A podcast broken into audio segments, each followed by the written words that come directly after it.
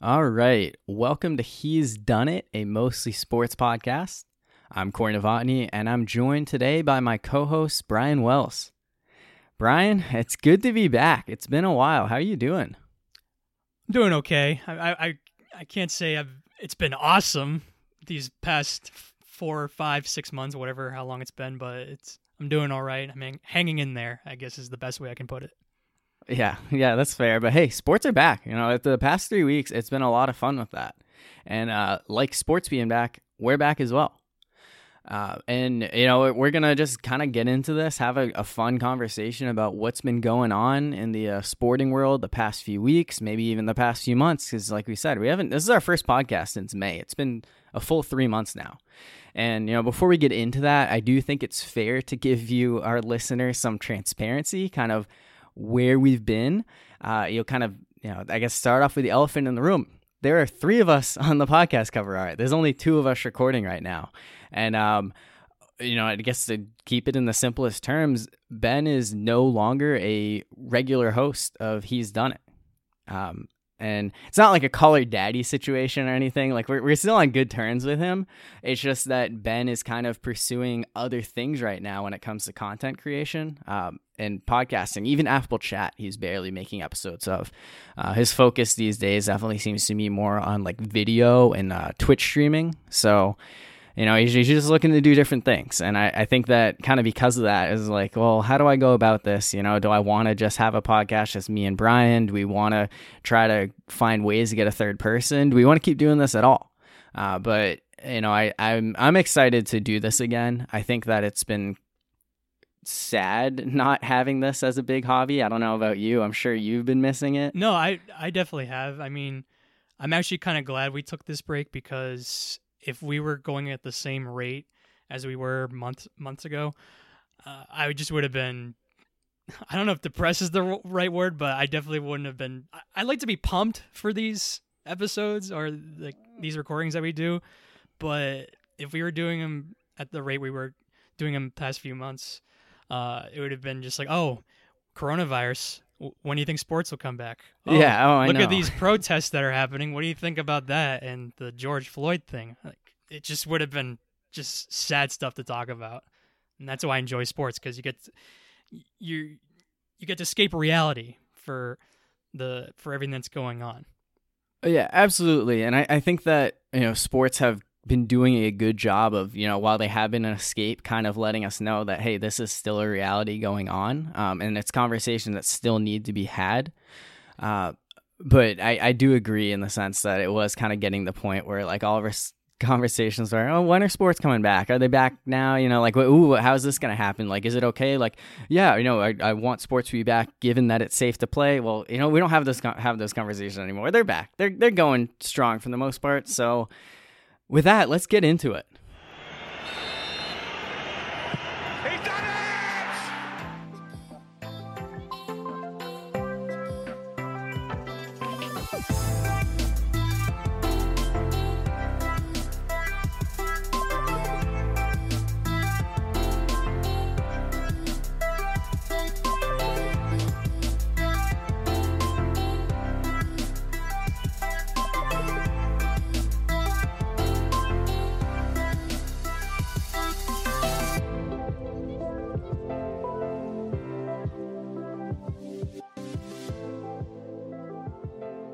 Okay, so Brian, sports are back, and I don't know about you, but the past three weeks, I I've been watching whether it's baseball, basketball, or hockey, something like every night, every day, and it's it's been it's been pretty cool. Like it sucked not having them for four months, but having all this stuff going on like throughout the day has been has been awesome. Yeah, I've been watching the sports nonstop after the after the huge break we've had, and quite frankly, I thought they were going to be disastrous. I mean, with just with COVID going on, and but uh, but the bubble games, particularly the NBA and NHL, they've been huge successes. I, I thought I thought they'd be disasters. Uh, it looks like the players really care and want to win and are putting their best effort into into winning these games and going after the the titles that are in their sports. And uh, I've enjoyed the product uh, immensely. Now, baseball, I have a little bit of different opinion on that, but regardless, I, I love that sports are back, and it's it's it's blown me away. Yeah, I mean we we can get into baseball at some point here, but uh, yeah, the bubble is definitely looking like the way to go if you want sports to go smoothly. Um, not even just the NBA and the NHL. You had uh, both the major Major League Soccer and the uh, National Women's Soccer League put on bubble tournaments, and they were very successful. Uh, you know, WNBA is doing the same bubble concept the NBA is doing in Florida, and they've been going very smoothly. Once you get these guys and girls in this environment, they're able to uh, separate themselves from society and keep COVID out. So uh, it definitely seems like that's the way to go. And you know, I, I, don't really have a whole lot of concerns right now when it comes to are the uh, NBA playoffs and NHL playoffs going to continue? And like you said, they've been very fun. Well, you know, to an extent, the uh, Stanley Cup playoffs would have been more fun for me if the uh, Penguins actually wanted to be there and didn't get upset they, by Montreal they, like they did. They but... clearly did not want to be there, especially if they lose to Montreal of all teams, a team that does not deserve to be in the playoffs whatsoever. No, and Carey Price was really good in that series, but it's still like when you have all of the talent that Pittsburgh does, you know, beyond just uh, Sidney Crosby and Evgeny Malkin, of course, you know, bringing in uh, Jason Zucker and Patrick Marleau as scoring threats. You had uh, Jake Guentzel come back healthy, and they just could not score on Price. And you know, the Flyers are playing them now. Of course, a big in-state rival, and they're they're up three to two, so the series is far from over. But um, it it definitely seems like the Montreal is a beatable team, and it's it's been sad that Pittsburgh is uh, is out of it like they are now. It clearly there are teams that just don't care whatsoever, and they just want to get the heck out of there. And for my for my fandom in the Bruins, I was thinking I was thinking the exact same thing where they're in the red round robin. I almost said red robin. the round robin. They went 0 and 3 and it looked like that they were just they were just done. But and then all of a sudden they have the Tuukka situation uh, after game 2, but right before the start of game 3, he opts out of the playoffs and Halak has to come in and save the day and even though Carolina was an easy opponent, the, the Bruins had to go through some adversity to win that series and and they were awesome uh, in those last few games. And not only were they without Tuukka, but they were also without Pastrnak, their number one goal scorer. So even though it's Carolina to go through all that adversity and win those games, uh, shows that they are in it to win it. Yeah, and you know I think that you're kind of underestimating the Hurricanes. Like they, they got to the Eastern Conference Finals last year. They they're a very talented team. I they, didn't expect the Bruins to finish them off in five games like that. They they have a ton of speed uh, on their team, especially their first line with Aho and Svechnikov and Ter uh, Teravainen, but it's still not. It, the Bruins are a, a much more superior team, but Carolina is they are on the rise. So I guess I'll give them I'll give him a little bit more credit than I than I just yeah, did. I mean, so living in Raleigh, literally across the street from PNC Arena where the Hurricanes play, has definitely made them up there for me. Uh, you know, being in the same division as the Penguins makes it hard for me to like root for them all the time, just because this is direct competition. Uh, but this series was interesting for me because I've kind of been bo- vocal in in the past, even on this podcast, and I'm not a huge Bruins fan, and Tuukka Rask is a big reason why.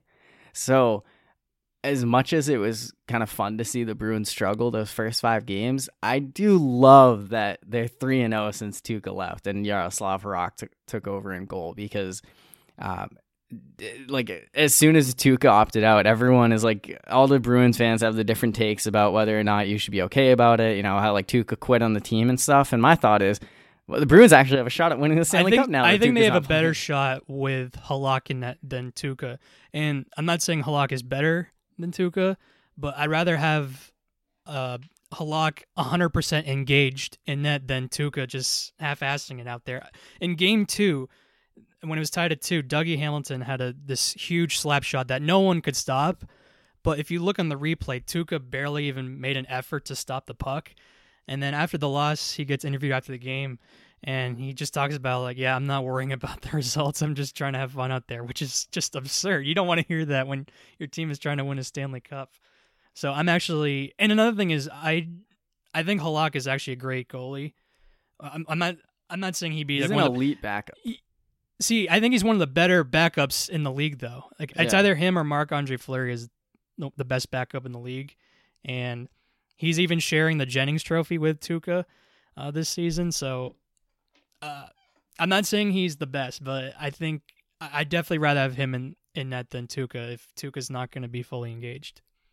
Yeah, and you, and you brought up that comment a little while ago now, but that's that's one that it's funny the coverage that it got because you know people want athletes uh, and coaches and whoever to be totally transparent with the media, and that was Tuukka was just straight oh, up like, just yeah, straight you know, up, yeah. I'm just I trying to have fun. Like I don't really care about the playoffs. Like there's not fans here. It's not the same, and everyone gets mad about him being just brutally honest. So. Now, as a as a Tuukka hater, how how f- we actually talked about this after Tuukka opted out. How funny would it be if twice he's on the Stanley Cup, his name is on the cup, but both times he, he didn't really have anything to do with it because in 2011, uh, it was all Tim it Thomas. was all Tim Thomas after he got replaced. Uh, after what happened in 2010, where they're up three nothing to the Flyers, and then he just collapses, in, in throughout the rest of that series, and then this season he opts out, and then all of a sudden Halak just goes on a tear and helps the Bruins win a Stanley Cup. I just Oh, think that'd it- be pretty funny if if you're not. I think it would be awesome. Yeah, very hilarious if uh, if the Tuukka opts out and then the Bruins end up winning the Stanley Cup again without him. Because like my thing with Tuukka was he blew the 3-0 lead against the Flyers in 2010, both in the series and in Game Seven. And the next year, Tim Thomas wins the Cup. But then uh, the Bruins go back to Rask, and I'm just like, I I get kind of the fallout with Thomas that he just decided he didn't want to play that lockout shortened season, but it's still uh you know it was still sad seeing Tim Thomas not in goal anymore for the Bruins and the fact that Tuukka just continually has these like failures on the highest stages you know losing in the Stanley Cup final like brutally in 2013 game 6 and And brutally then more in brutally 2019 in game, Game 7 Seven last yeah year. yeah and even like the Montreal series in 2015 like they're the one seed and he loses a game 7 at home and know, then they miss the playoffs a couple years in a row, and it's just like, all right, yeah, come on, Tuukka. Like, what are you doing in goal? Like, get forty-two-year-old Tim Thomas out there. I've wanted I wanted him to be traded for for years, but I will say last year, I mean outside of game 7 when it literally mattered mattered more than any time, I will say he was pretty tremendous throughout that yeah, those playoffs. So there's a part of me that kind of feels bad for him uh, for for everything that happened and then just blowing it in game 7. And especially since some of those goal the first goal was his completely his fault giving it up 5 hole, but some of those other goals were pretty was were pretty bad uh you know in front poor play in front of the net by their defenseman so i part of me wants to crap on him but part of me also kind of feels bad for him yeah. I mean, his reason. I, I heard that he actually had like a, A real family emergency. medical emergency. Yeah, like a legitimate thing for him to leave. It wasn't even just like, yeah, I don't want to be here anymore. I'm quitting on my teammates. But you know, if if the Bruins do finally win a cup this year with Halak in goal, you got to think that that makes the likelihood of Tuukka, you know, leaving Boston. another another higher. thing is if it was someone else like let's say it was bergeron that had the family emergency and had to leave well first of all they would have no shot of winning the cup but it, fans wouldn't crap on him as much as Tuukka because Tuukka has had a lot of like negative things in the past. It's not not just the Oh losing, yeah, this isn't not new. just the losing in pressure situations, but also just there was one there was one year I think it was 2016 or 2017 where he- it was the last game of the season and they needed a win to make the playoffs, and then he calls out because of a stomach bug, and then they end up losing the game and they miss the playoffs. So there Yeah, there have been past situations where Tuukka has not just lies but also quit, kind of, uh, in Yeah. in the in the bad moments. Yeah, so you know we'll, we'll see what happens here for with the Bruins. Um, I will say though, even though I don't really have a team at this point who I'm like very much, I really want to see them win the cup. Like they're they're my number one team. Uh, it's been so much fun watching the Stanley Cup playoffs, and it, it to me like those are always the best playoffs because every night there's so much action going on, games going to overtime, and now you have games going on in the middle of the afternoon. It's it's great. Uh, Like- as a as a big hockey fan, I I would say that it's either hockey or college basketball. The biggest jump from the regular season to the postseason or tournament. Oh yeah, I mean to me, March Madness, you know, NCAA Men's Division One basketball tournament is the number one postseason in sports. The Stanley Cup playoffs might be number two. I think that the first round in particular is really what's great, but you could say the same thing about March March Madness opening weekend. Yeah, the first round uh, where there it's like upsets just all everywhere. the action going on. Yeah, so um, I I assume that you tuned in to some of the uh, uh the five overtime game between Columbus and Tampa. Uh, some, yeah, but not all five overtimes. I'm not gonna watch Yeah. that. No, I I mean I I didn't watch a lot of it. Um I think I first started watching when it was in overtime and then you know, I just kind of like turned it off. I think started watching NBA, and the next thing I know, I find out that it's going into a fourth overtime, like an hour later. I'm like, "Whoa, this is still happening!" Uh, so yeah, at that point, I watched the entire fourth overtime, and then all the you know the fifth overtime before the Lightning scored. But that that was like an incredible game, And they- fourth and longest in NHL history. That forced the Bruins Hurricanes game to be pushed back to the next day. That's how long Yeah. it went. And I don't know. I Uh-huh. don't think the NHL planned for that. Where no, no, I don't mean, think they realized it until for that, moment. Like, oh wow, this actually can happen, and we got to actually postpone games to the next day. Yeah. Yeah, but I mean, it's one of those things where, like, I feel like it, it got so much coverage in terms of like the NHL playoff, especially being literally the first playoff game. That I, I think the NHL was like, all right, what, what can you do? This is fine. What do you? What's your take on having games go that long if no one can score? Do you think? So, my opinion, I think I'm. At, I love overtime in hockey, and typically, typically they'll score the goal. It'll happen at some Yeah. point. It's just if it gets that long, I do think. So, like, let's say it goes a, a one full overtime and no one scored. I think at some point they should make it four on four or three on three into the next overtime. See, I I understand that, but I feel like that starts getting too gimmicky. Maybe not in the Stanley. Cup final, but maybe in like the first round or second round. I don't know. It's just I just yeah, I mean, uh, I don't like it, I think I understand the idea because uh, you're literally playing when it when it gets to that fifth overtime, you've already played two entire games, and then starting to go into what is a third one in terms of the equivalent of you know three periods because overtime periods it's another 20 minutes. It's the same thing as playing another game. So i understand that idea.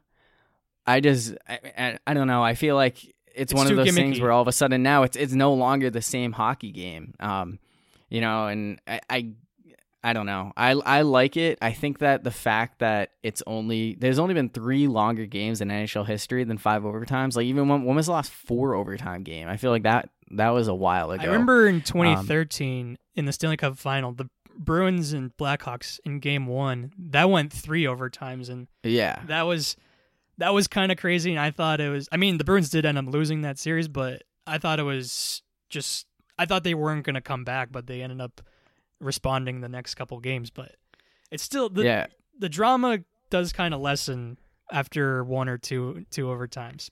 I, no, I feel like you're just at that point you're just like having like so many heart attacks like watching it as a fan. If you actually care about the team. That's true. Um I don't know. For me it's like I don't like when the uh you know the, any idea of like the playoffs just being anything different um you know than like what you had in the first and second overtime. I think they just got to keep going and it's not going to happen very often, so it's kind of fun to talk about I right just, now. I just and- think those six-hour games, no matter what sport it is, it's just, it's just brutal, and I just want it to end at some point. I remember, remember the remember that game, uh, the World Series game, the Red Sox and Dodgers were in yeah. game three, and it lasted like 18 18, innings. innings. like seven hours. I was just like, oh my god, I Yep. want this to end. Like, put a runner on second or something. Have a home run derby contest, and All right. Well, hey, I mean, that seems like a good transition into baseball. You know, I, I didn't necessarily think like, we we don't have an outline here. We're just kind of talking. Yeah. I didn't think that we would go hockey, baseball to start the show. I,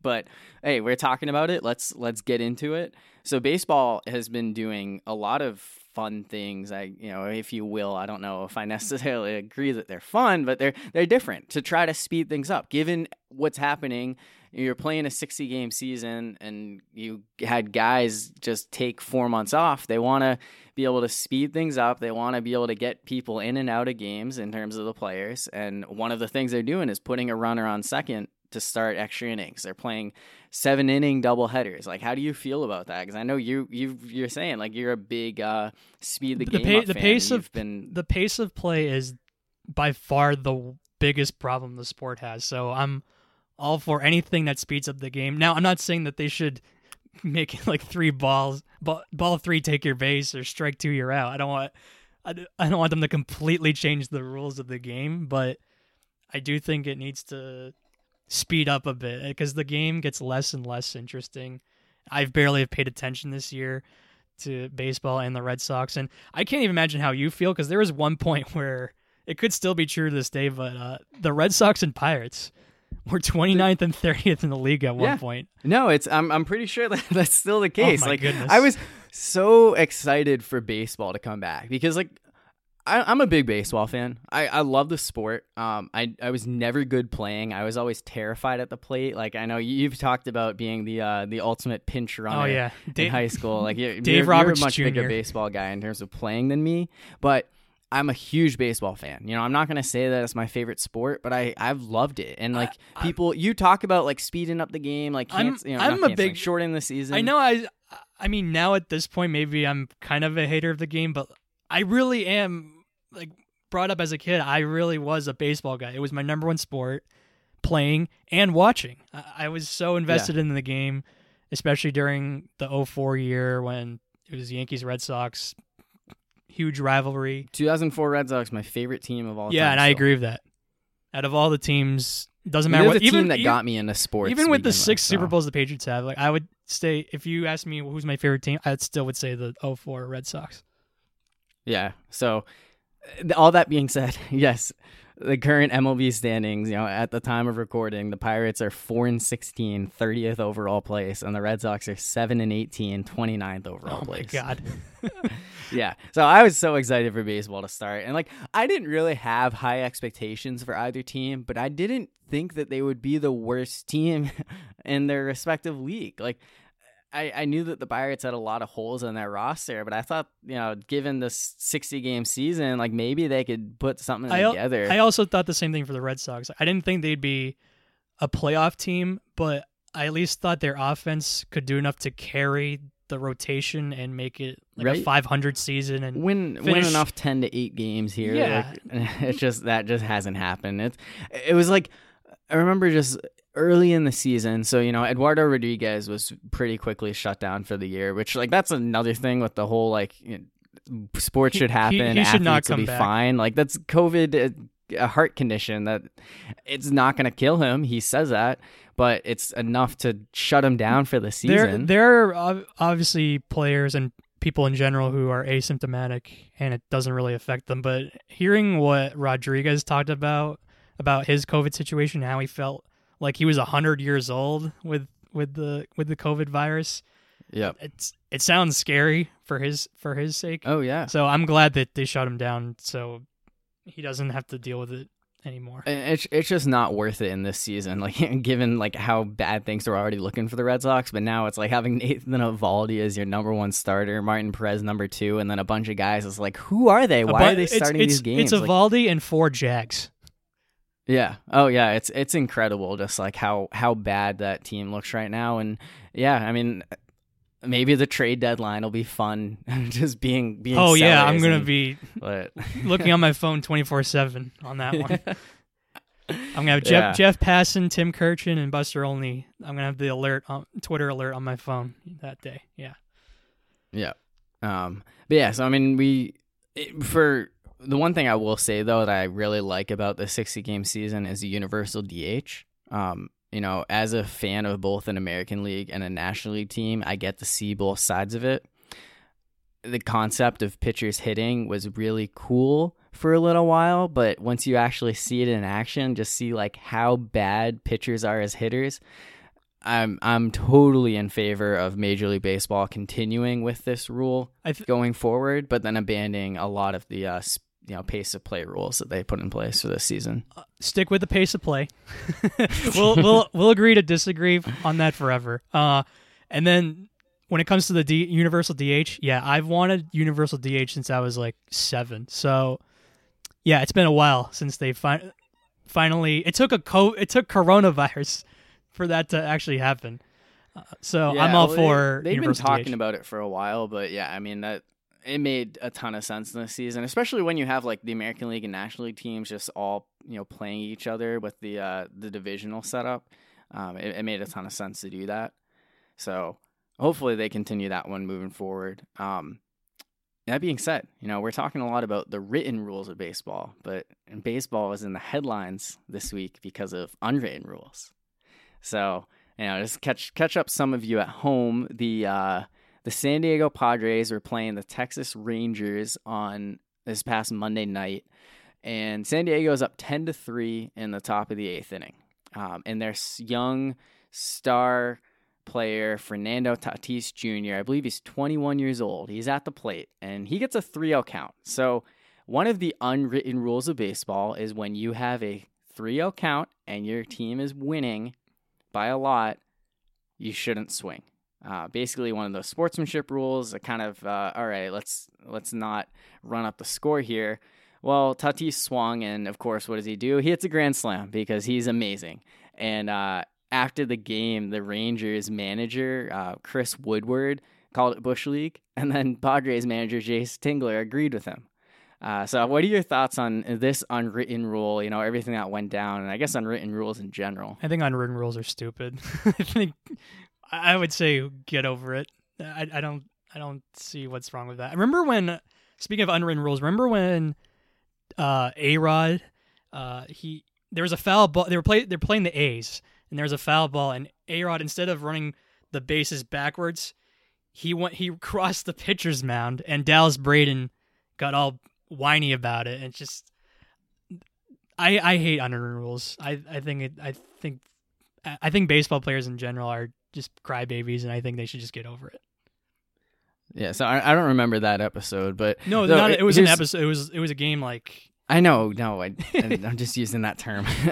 um, so I, uh, okay, I guess I, I have a few thoughts on this. So first off, seven run lead in the eighth inning is not an insurmountable lead. You know, if if the Rangers score four in the eighth, three in the ninth, that like that's that's not an improbable thing to happen. That's literally two home runs, and all of a sudden you have a tied game.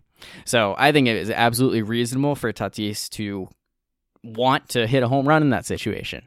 And you know, it goes beyond the fact that he's this young star player and everyone should want Tatis to, you know, hit bombs because he's the future of the sport.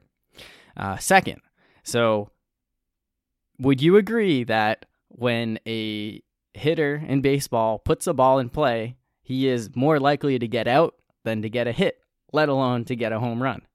Because that's how baseball works. And guys, naturally, as Ted Williams said, baseball is the only sport where you can go one for three at your job and still be considered really good at it. oh that's a wow that is a great quote. I I didn't even Yeah, like literally the odds of him hitting a, you know, getting out, grounding into a double play there were probably higher than him hitting a grand Or slam. just hitting Like, a normal fly can't just ball. hit a home run on command. So I, I don't Um, I don't see a problem with it. Yeah, so like if he got out there, obviously the Rangers manager isn't gonna be as upset as he was. It's like one of those things. Yeah, he hit a grand slam on it. Like that's the outcome you have, but it's a non-story if he pops out to the second baseman because he's you know an inch or two under it. So yeah, um, I, that that's another thought I had there where it's like, yeah, he hit it out, but him swinging there could have just been like a as dumb idea for a totally different reason.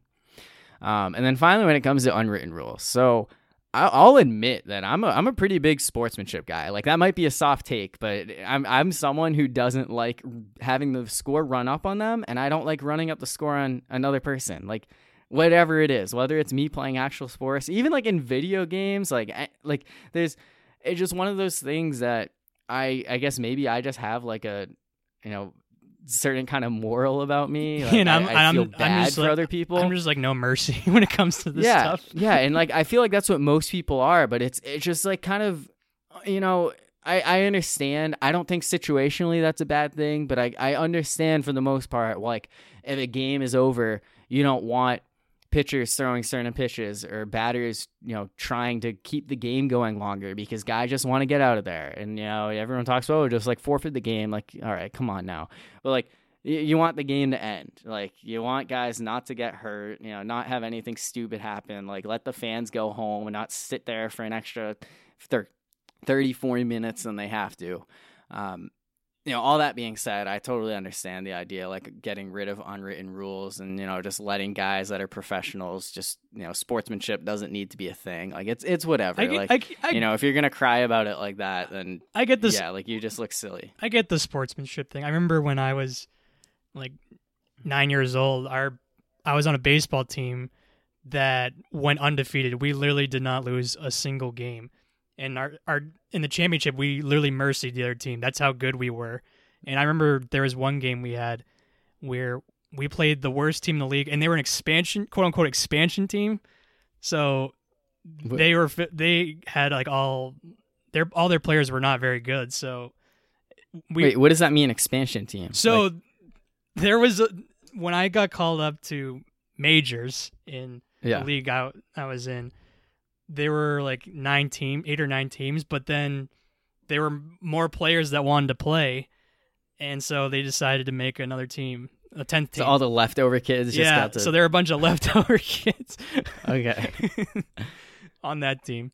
Yeah, and so we were killing them one game, and uh, and yeah, we decided to not not run up the score and try to make it a little bit more fun for their team.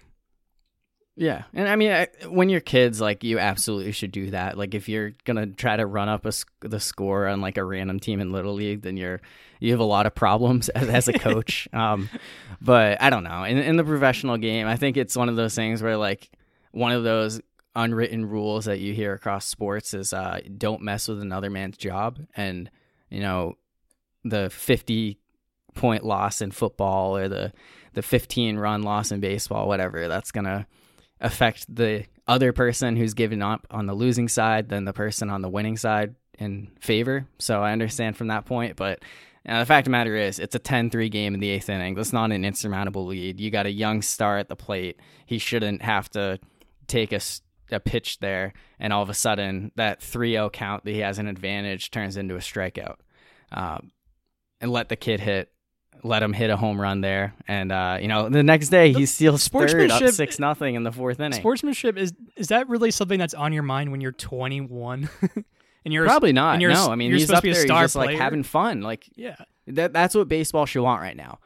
All that being said, though, I think this is a great story for baseball because it got people talking about the sport, and you know it, it- it's a West Coast game that nobody was watching. But then the next morning they wake up and they see all this happen and they hear about all this stuff, and now everyone's all on Twitter like trying to outwoke each other about oh yeah like unwritten rules like you know if you don't want to give up a 3-0 grand slam don't get a 3-0 count all this stuff and it's like you guys are all just arguing with yourselves everyone has the same exact opinion about this yeah I- I guess Oh. any press is good press. I mean, especially before the season even happened, there were obviously a lot of uh, talks between the players union and and MLB, and it was just nonstop madness. But it was it got people talking about the sport. So yeah, yeah i mean things are looking really bad i think baseball definitely had a lot of blunders but you know it's, it's good that they've been able to keep going obviously the the marlins and the cardinals were bad situations with them you know missing like multiple weeks because they had covid breakouts on the team uh, but it seems like since that happened most teams are taking it seriously um, although the mets tonight had to cancel their game because a player tested positive so uh, I'm so they, I, I'm Major so, League Baseball went one one consecutive day without a game having canceled by COVID, and now they're already back to zero. It's like one of those like you know days without an accident at work. Um, you know that's baseball's new days without a, a game canceled by COVID, and it's back to zero. isn't the er, the Cardinals record? Isn't it like they It's played like, six and five, if that. Like six and seven doubleheaders now? every day. 'cause they played 13 games. I think their plan is to play like fifty-three games in forty-five days or Yeah, something ga- like that. Yeah, and- a gazillion double headers. That's that's gonna be Yeah. nuts. Um, now, baseball, you know, as much as it it- it's been making news for, I guess, generally positive or at least not harmful negative reasons, there is a, a negative that kind of came out yesterday. Which, um, so Thom Brennaman, uh, I'm, yeah, I, I sure heard this. you- yeah, I heard about this. Yeah. story. yeah. yeah. So um, he, uh, I guess is now the the former play-by-play announcer for the Cincinnati Reds, uh, was on a hot mic, and he used a homophobic slur, which uh, you know, he said the oth- hot mic. He said the no, other he said f word. yeah, he said the F word. He said that I don't know. So I don't know if he was talking about Kansas City where the Reds are playing San Francisco. Like it, I, I don't know that it would be what the context would be for Kansas City. So I assume he's talking about somewhere else for whatever reason. And uh, right before he was about to come on for the pregame, the hot mic picked him up saying uh, Blank the- capital of the F word. Yeah, Yeah. the F word capital of the world. Which like. First of all, like, how, why are you talking like that in 2020? Like, given everything that's happening, like, literally right as you're about to go on, like, your microphone, it, to me, it seems like absolutely it should have been hot there because it was literally like, yeah, the F word capital world. And the Reds are ready for game two of their doubleheader. Like, what? um, I so, yeah, I mean, absolutely deserves to, you know, all the fallout that comes from that. as he was apologizing, I loved it. Yes. So as he was apologizing, he all of a sudden is still broadcasting the game. Like you're on TV, people can see how the game is going. You don't need to. You don't need to go back and forth with it. You can just go on with your apology. It is the most unreal thing. So, like, yeah, he's not only is he broadcasting the game in the middle, there's a home run Yeah. hit in the I, middle of his I apology. He I'd like to sincerely apologize to all the fans. And there's a deep fly ball to left field, and it's gone for a home run. it's just Yeah, I mean, it's like, n- like not even joking. His exact words, something like, "I consider myself a man of faith." As you know, Castellanos hits this one deep, and uh, it's gonna be a home run, four nothing Reds. Like this might be the last time I ever wear this headset. Like it, it was, it was incredible. Um, and the best part about the whole thing was Castellanos hits a home run, uh, and the area he hits it, there's a um, Planet Fitness advertisement that says "Judgment Free Zone." oh my god, no way! This Wow, is the absolute irony. Yeah, that yeah, is so. Yeah, ironic. th- Thom Brennaman no longer the uh, the Reds announcer, no longer on uh, Fox NFL Sunday. They they uh, he won't be broadcasting games this year. That came out today. Uh, hard to imagine he'll be broadcasting again for a while. Um, I don't know. Have you seen the TV show Brockmire, or at least heard of it? no. So it's um I think it was on IFC. So it, they actually just stopped airing. I've never watched it, um, but it was on from 2017 to 2020. I'd heard about it, and uh, it's about a baseball announcer. And I've seen he, parts of um, it. I, I just googled it. Yeah, I- Yeah. I do remember a little bit. It was yeah, I do remember a little Yeah, bit. so he literally like uh, the whole premise of it was he goes on a rant about his wife cheating on him as part of an orgy with his neighbor while broadcasting game. It's literally the exact same thing. Like is the Thom Brennaman apology. He's like talking about it. It's like, oh no, I pitch misses low and the count goes full, and it just keeps going on. Like, see, kids, this is like. It, was. It's just incredible. I, I highly recommend just looking up the clip, like um, Brockmire meltdown on YouTube, and you're just like, yeah, this is literally just the Thom Brennaman thing, and it's also hilarious. It's it's very much um you know TVMA, uh you know family podcast still, right? So I won't get too much into details, but uh, if you want to want to be a little horrified but also laugh at the same time, that's I I, I recommend looking into that, and uh you know it's it's literally just like a life imitates art with with Thom Brennaman um and this Brockmire show. So, all right, I feel like we've kind of exhausted our baseball talk at this point. Um, do you want to talk a little NBA action? you bet. Yeah, so I'm, I'm we're actually like you know we're recording in the middle of a game right now. The uh, the Bucks are beating the Magic 76 to 58 in the third quarter. It seems like this game is fairly well in hand for Milwaukee, which has got to be comforting for them considering they lost to Orlando in game one. Uh, and you know, it, I think that it's fair to say at least to this point the Bucks have been fairly disappointing in the bubble. Um, you know, they they're the number one seed in the East because they were so dominant to begin with, but uh, they have definitely looked pretty shaky at times. Um, Yeah, I, I their play in the bubble regular season definitely was not definitely not their best and and then in game 1 they end up getting blown out by the Magic, but I still think they're going to be okay. Uh I think you said earlier that they're blowing them out right the Bucks are blowing the Magic out right now. Yeah. Yeah, I, yeah. The Magic scored 13 points in the first quarter on three for 24 shooting.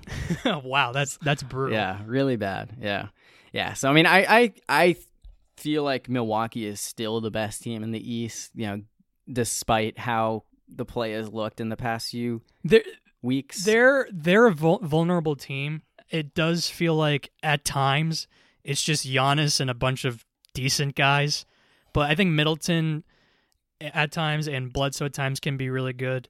And just looking at the rest of the Eastern Conference, I mean, I think the the only other teams that could really compete with Milwaukee are Toronto and Boston.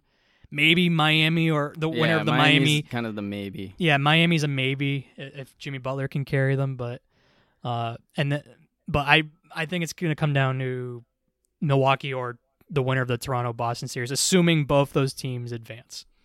Yeah, I mean, I feel like you're selling Khris Middleton a bit short. Like, I he's, always- he's an, I an always all star. Like he's a legitimate. I did last like- year. I still do to this day. I still think it's Giannis is the the top guy, and then Yeah, Everyone else is just kinda that. decent. Like I know there's a step down from Giannis and Middleton, but I think most number two guys that you could replace Middleton with, there would be a step down from. Um, I I still think that Milwaukee is a loaded team because of Giannis Antetokounmpo. I mean, if you look at the other teams in the East, so we mentioned Toronto has been phenomenal. Um, you know, both in the regular Mu- season and the bubble. much better. They don't have Kawhi anymore. Yeah, much better team than I expected. I did not think Mhm. they'd be a two seed losing Kawhi. No, and I mean Pascal Siakam has stepped up even more. Like it's incredible to think that he could have very much won the most improved player award back to back seasons. um, you know, Kyle Lowry is still a, a, a great point guard in this league. You know, he's not in that ultimate top tier, but he's he's the kind of guy who's been around for a while, that savvy veteran who now has NBA Finals championship experience. And uh, you know, Toronto has a lot of solid big men and beyond just Siakam with uh, you know Serge Ibaka, OG and Marc and Anobi is getting definitely getting more playing time. Yes. Yep. as well. Yep. Terence Davis. Like they find all these guys out of nowhere, like Chris Boucher, and like they're they're adding impact. Of course, Fred VanVleet at this point, everyone is very familiar with him. So yeah, to me, I, I feel like the Raptors are the biggest challenge to Milwaukee. You know, as I'm I'm very much a Celtics fan, and I'm I'm optimistic about the team. I think having Gordon Hayward injured is is a bit of a you know a hard thing to overcome. No, I, to- I I totally agree with that. Actually, I so before the Hayward injury, I would have said the Celtics, but I think given the Celtics' depth or the rest their bench basically after Smart, it's kind of non-existent.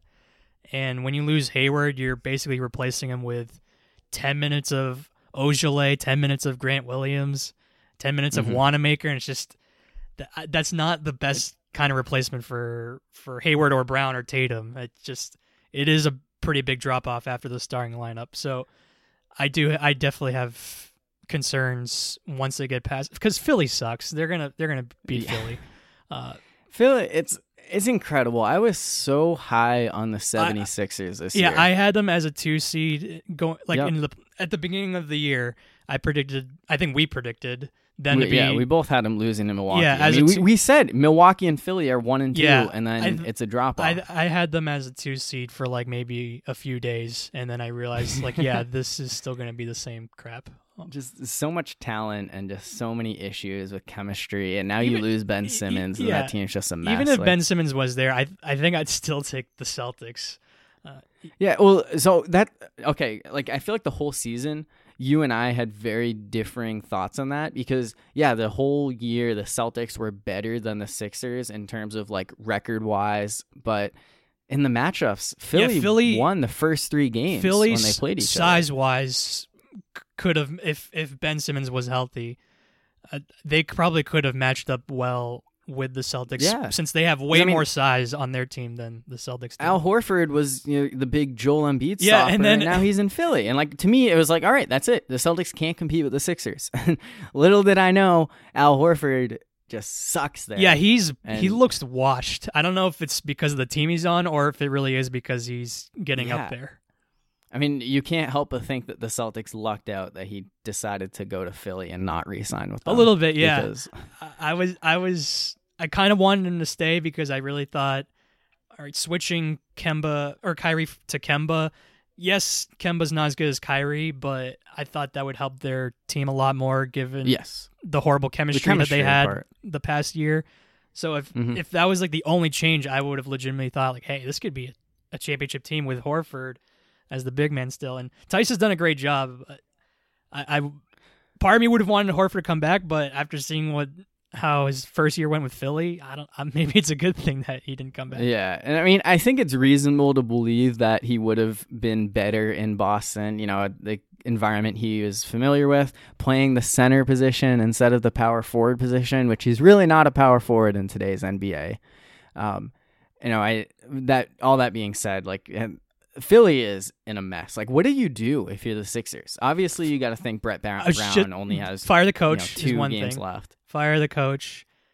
Get someone that could really uh, force Embiid to, I don't know, put more effort. I know he's the only one there now with Simmons gone, and it's it's him, Tobias Harris at times, and a bunch of bench guys. So I can see why Embiid's not putting in the full effort right now. But it's just there are just times where he he's just lazy and he mm-hmm. doesn't put he can have amazing games. He can turn it on and just go off like 40 points, 15 rebounds out of nowhere.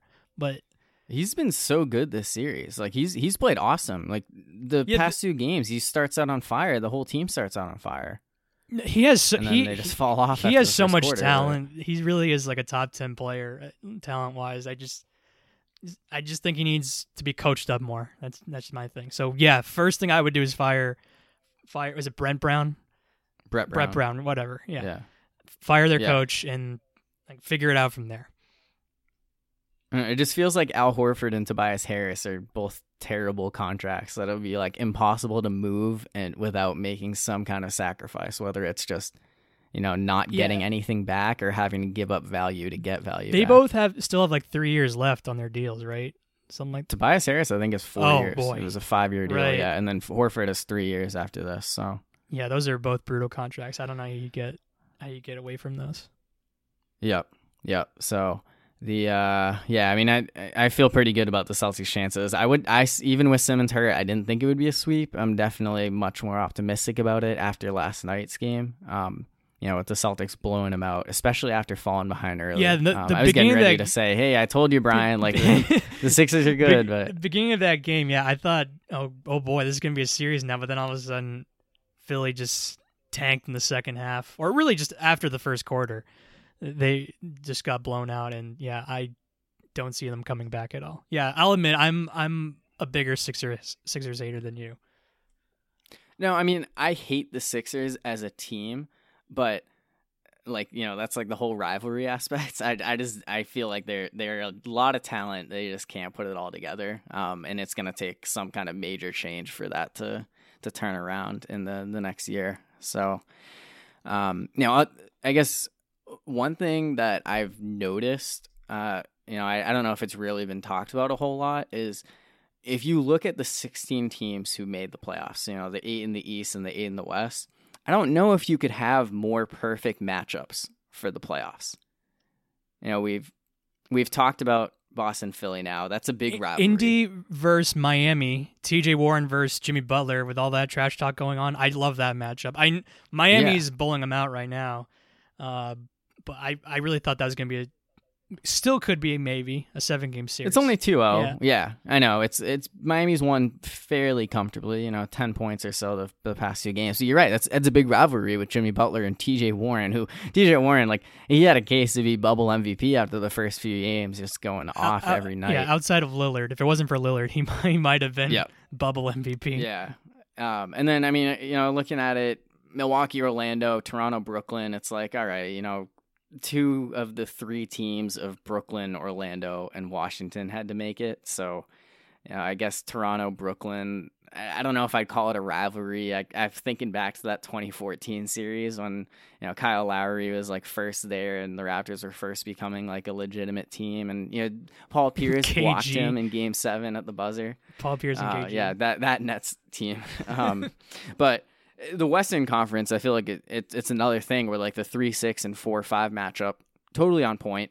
Houston, Oklahoma City. You have Westbrook, Russell versus old team. Who, obviously, he's not playing right now. Right. not obviously he's hurt, so he hasn't played the first two games. But you still have Russell Westbrook and James Harden going up against Chris Paul, so that's fun. Yep.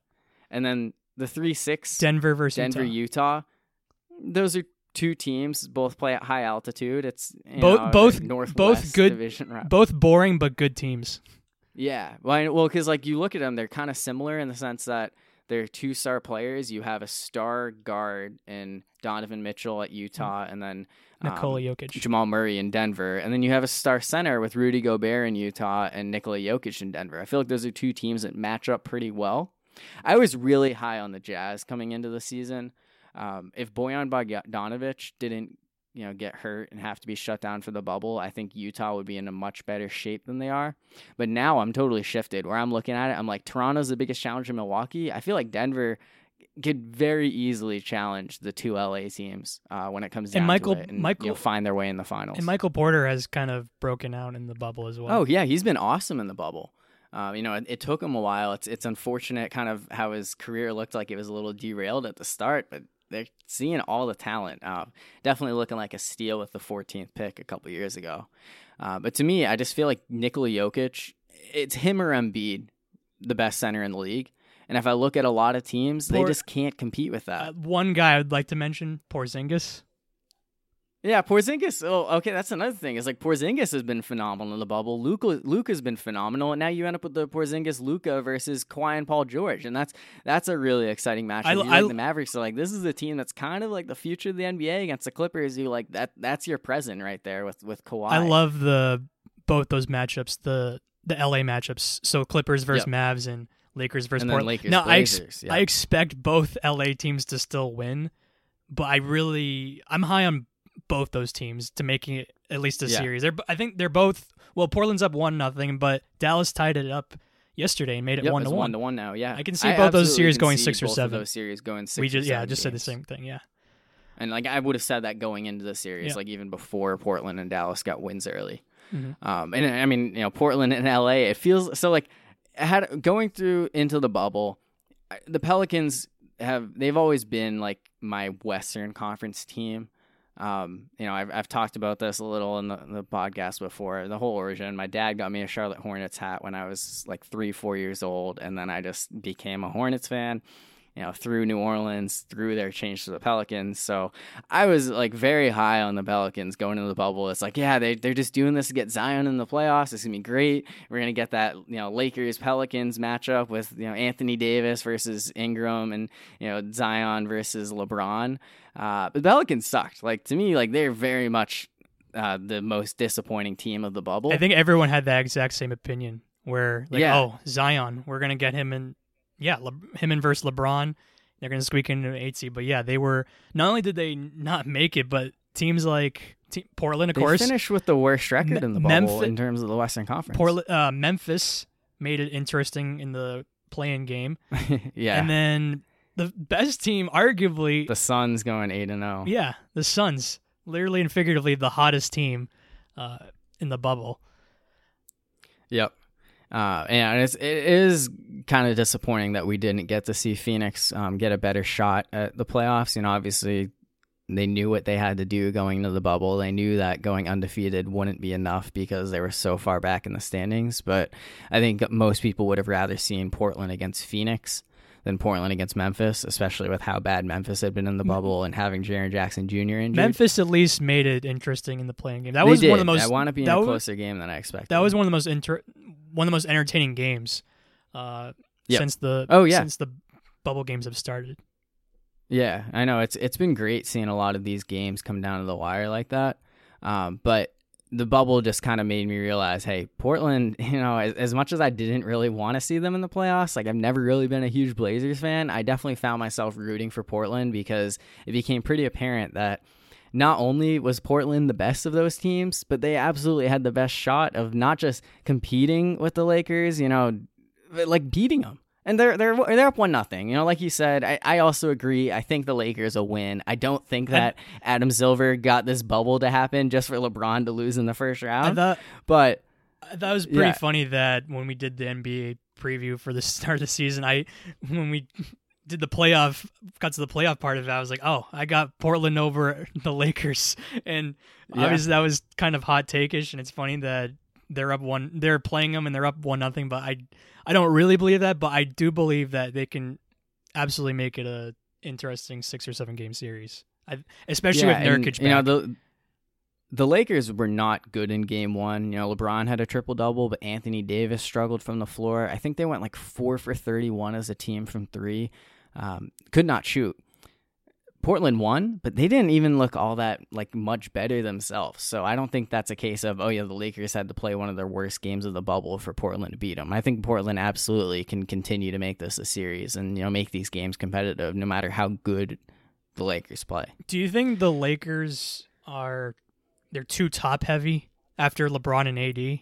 Like, Yeah. Oh, absolutely. I mean, that that's kind of been the whole story ever since LeBron has joined LA, where it's just like having his teammates like they just don't necessarily. I don't know if I I would say they don't fit with him because it feels like the Lakers should be a better shooting team than they were in Game One, but that that's been like a huge thing with them is that they need to have those kind of floor spacing players, and it feels like the Lakers don't have that. Yeah, and it definitely hurts that Avery Bradley opted out, and then Rajon Yeah. Rondo just got hurt and is now out. I know, for a I know, like no playoff Rondo. Yeah, and I'm just seeing Alex Caruso get legit minutes probably shouldn't happen on a team that's a, a one seed in the West.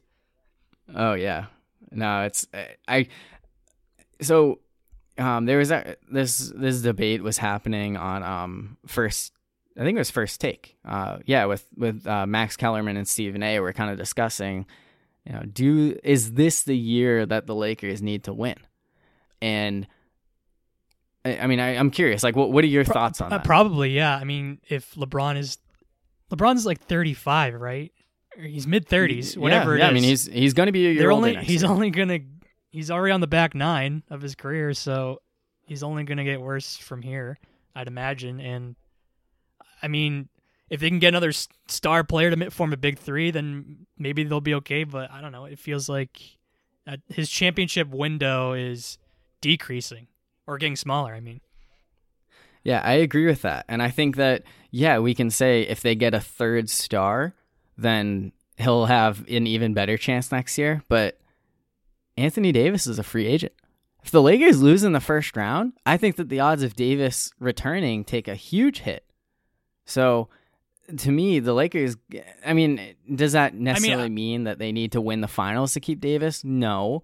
But that's they got to be competitive. Then, they got to at least make the what West Finals versus and face the Clippers or something like that. Yeah. yeah. So if the Clippers win the finals again, then Kawhi back to back titles. He's just that's and all of a sudden like the rest of the team has championship experience with Paul George down to like all the other guys on the roster.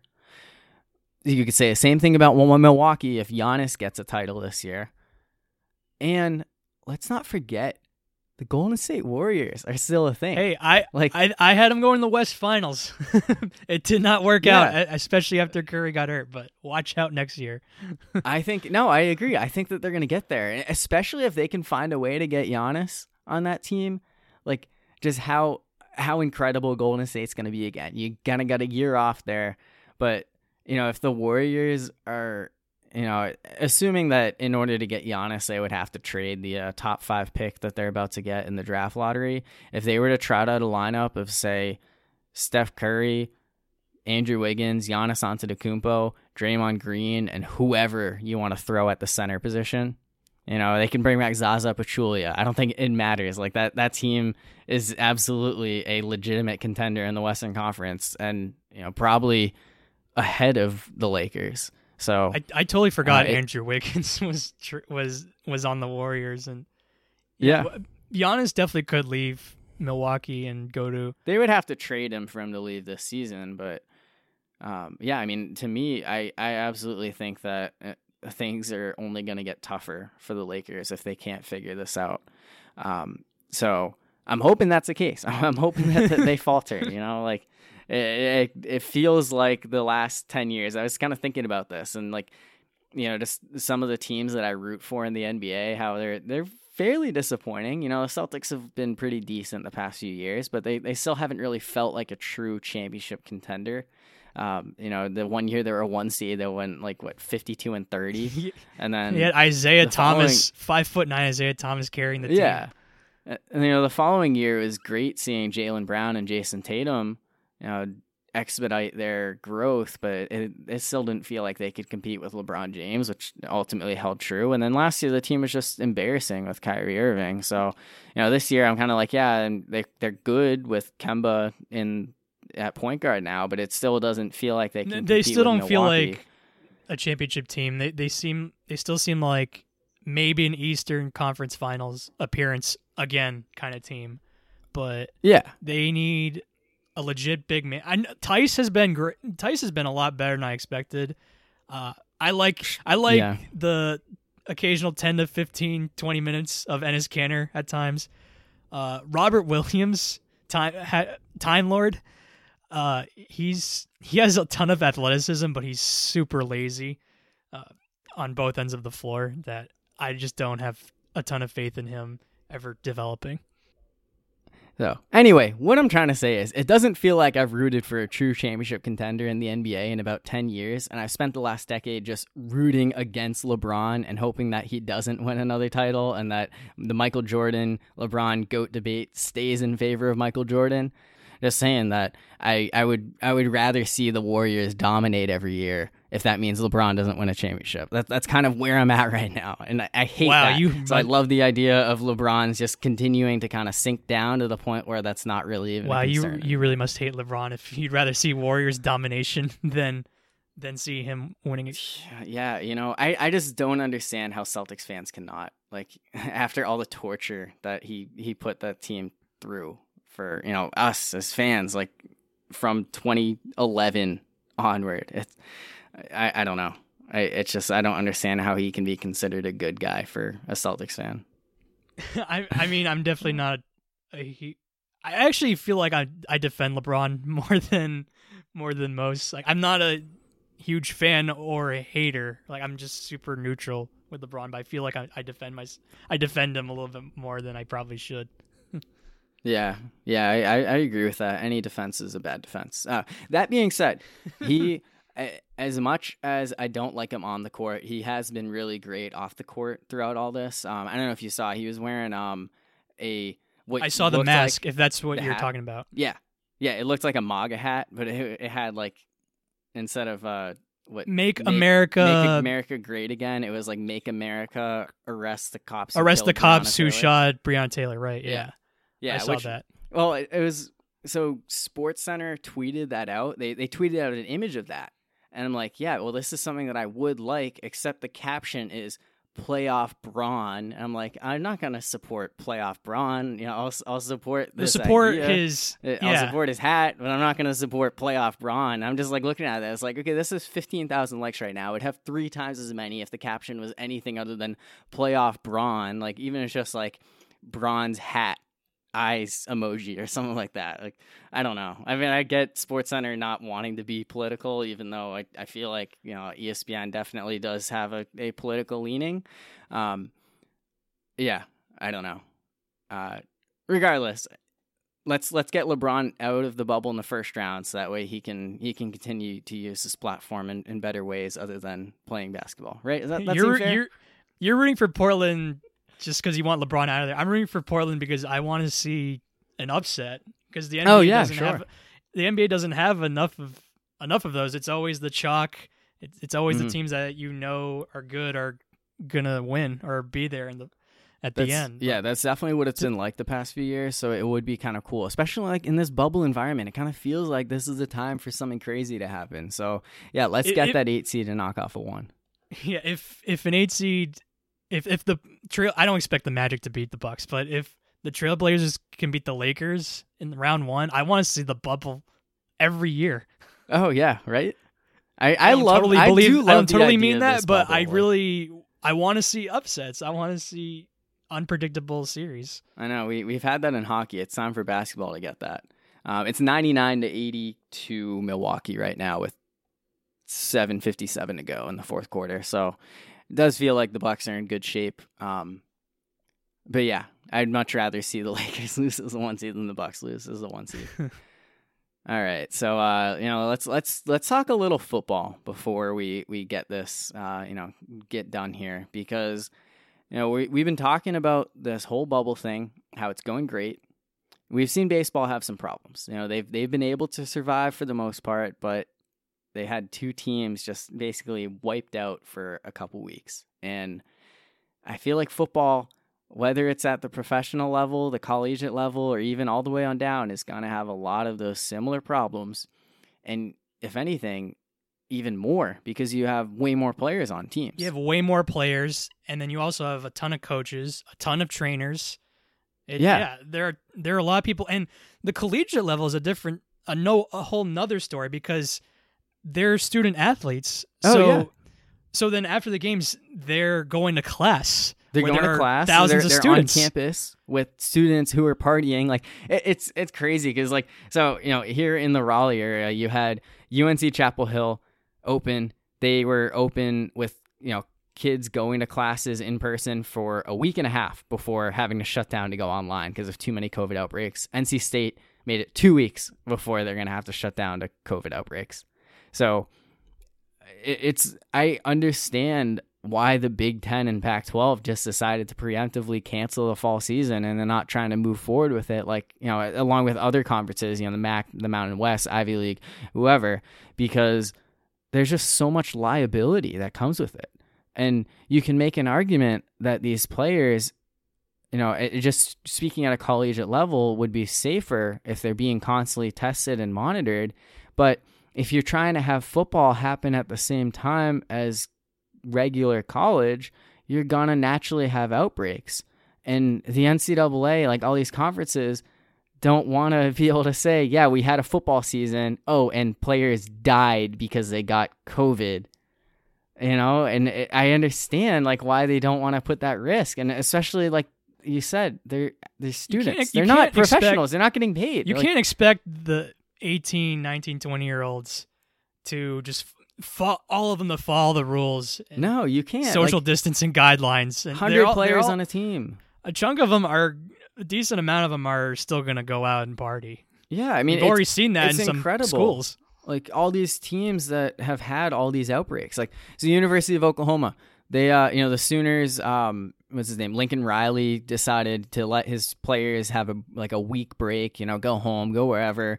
Season's not going to start on time. So he does that and then everyone comes back and nine players test positive. Like it's it's just like I just don't see how the NCAA would be able to avoid that. You know, any of these college teams, and I understand there's so much money at stake here, but you're talking about 18, 19, 20 year old kids whose lives are at stake. So I'm very much okay if college football doesn't happen because of the liability factor. And, you know, if they wanted to pay the players and put them in bubbles and, you know, say, hey, they're not just students, then yeah, let's go for that. But that's not going to happen. So, I can't imagine it working out, especially since they're not just athletes and they're student Mhm. athletes and yeah. they have other responsibilities and they're around other people besides their teams. Yeah, and I mean, just looking at it from from my own personal perspective, you know, as a South Carolina Gamecocks alum and fan, I know my priorities on game day. I'm all about the tailgate aspect, going to the games, you know, with my friends and just having a fun time, understanding that there's a good chance my team will lose. We went 4 and 8 last year. I'm not super optimistic about this team on the field this year. And even if like you know things come together decently well, it's South Carolina's not a national championship contender. There are like six teams in all of college football with a shot of winning a national championship. So if I'm a fan of Ohio State, yeah, I'm pissed that the Big Ten canceled. But if I'm a fan of Northwestern, it's like, uh, okay, like yeah, whatever. So I don't know. Maybe that's just like the way I'm looking at it. I would rather them hope that there's like a vaccine available and that they can go on successfully in the spring and that you know you can figure it out. Uh, Then you kind of run into the problems of having like two seasons in eight months, which probably isn't that much better. But I don't know. I can see I I can see it from your point of view because uh, as as again I a Bruins fan, uh, they're one of the favorites to win the Stanley Cup again, and after the horrible loss that they had last year, I really wanted needed them to come back. So as a as a fan of a team that is really good and has a chance of winning, yeah, I want I selfishly wanted wanted them to come back. So I'd probably, if I were an Ohio State fan, then yeah, I probably would have that feeling of man, we got to have a season, got to have a season. But but if I'm a fan of a four and eight team, Northwestern or South Carolina team, then yeah, I'm probably yeah, I, yeah. I, am not gonna I'm not gonna be upset by any means Yeah, if whatever. they do end up playing. Like I'm gonna watch the games every Saturday. Hope everything goes well both on and off the field. But I'm just I don't know. It's I just can't look at this in the same way that I look at the NFL, where I'm like. Ben Roethlisberger is coming off an elbow injury. Like he's 38 years old. Like I, I feel like this team is running out of time. They have all these, uh, you know, pending free agents that are a key part of the roster. Like I really want there to be an NFL season. I want to see this team on the field get a shot because I don't know how many more chances I'll have right now as a Steelers fan to see them win a Super Bowl. yeah. Uh, and so- I also want to see what Cam Newton is like on the Patriots, and then I want to see how Tom Brady does with the Bucks. Yeah, and that's I think that it's a lot more reason to be optimistic about the NFL because of the fact that the players get paid. And they're they're putting the risk for millions of dollars. And you know, it, my hope is that the NFL season can go on without too many bumps in the road. But I don't think it's going to be as easy as baseball if they have to cancel games, where you can just say we're going to play a doubleheader. You can't do that oh with football. yeah, so there's no.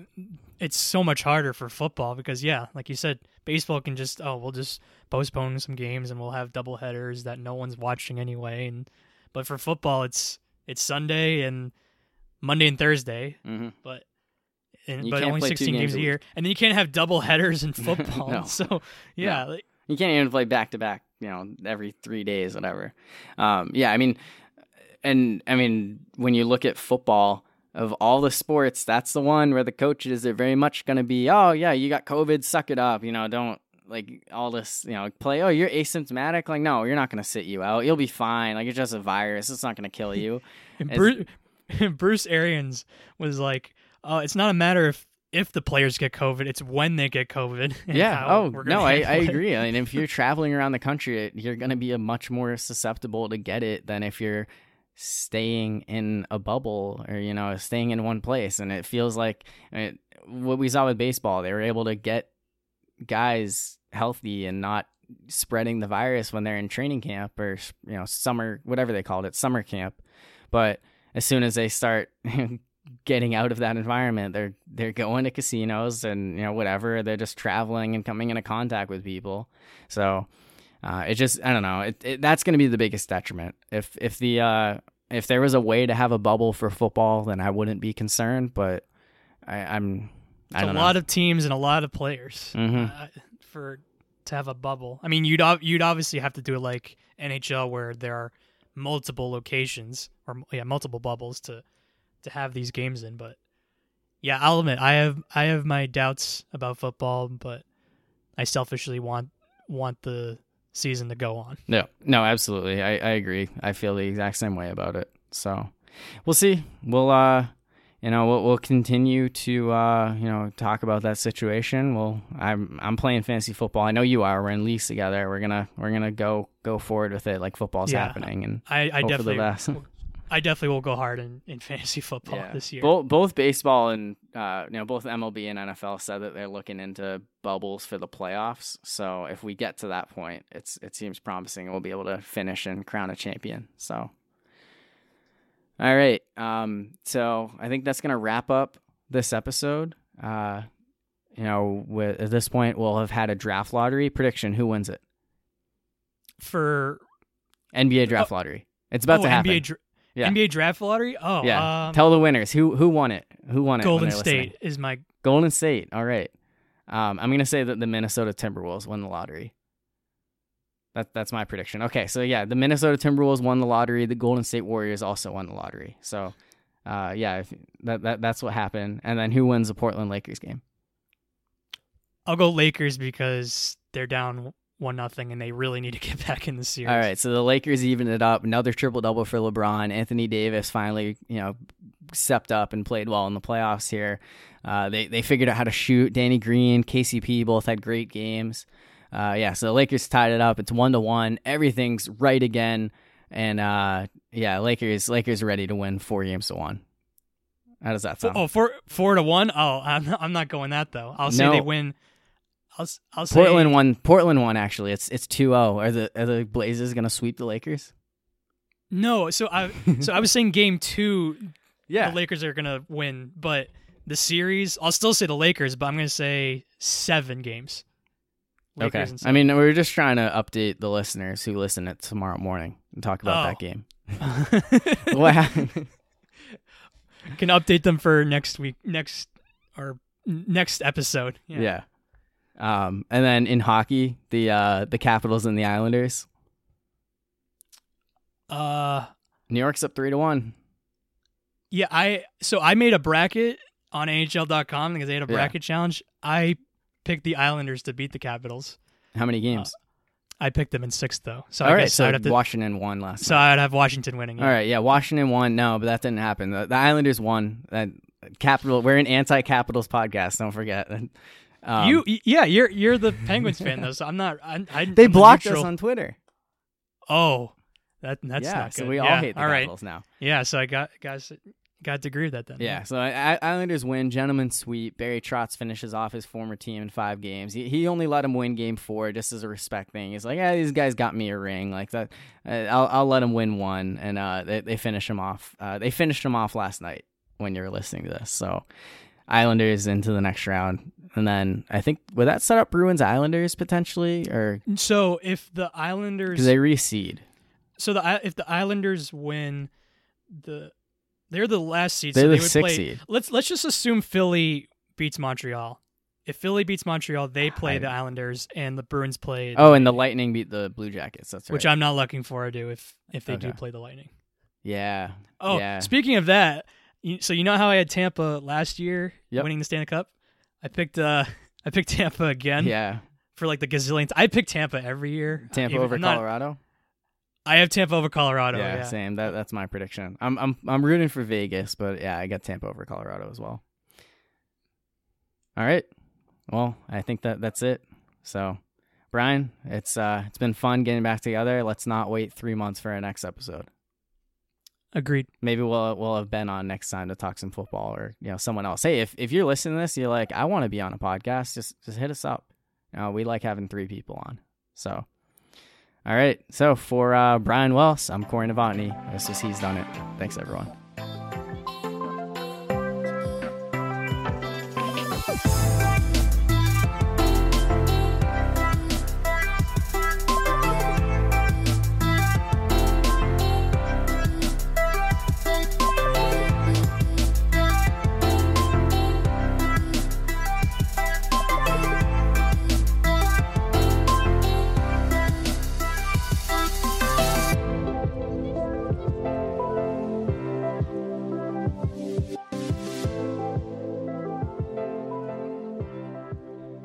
Right, so Brian and I uh, uh, stuck on while uh, he was he was uploading his his file to send over to me for the NBA draft lottery, and uh, we just wanted to record again just to give an update.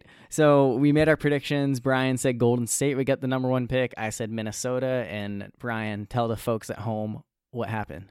Uh, I was very disappointed by what the result was. That's exactly what happened. Even though I'm not a Golden State Yeah, fan a- whatsoever, I was disappointed.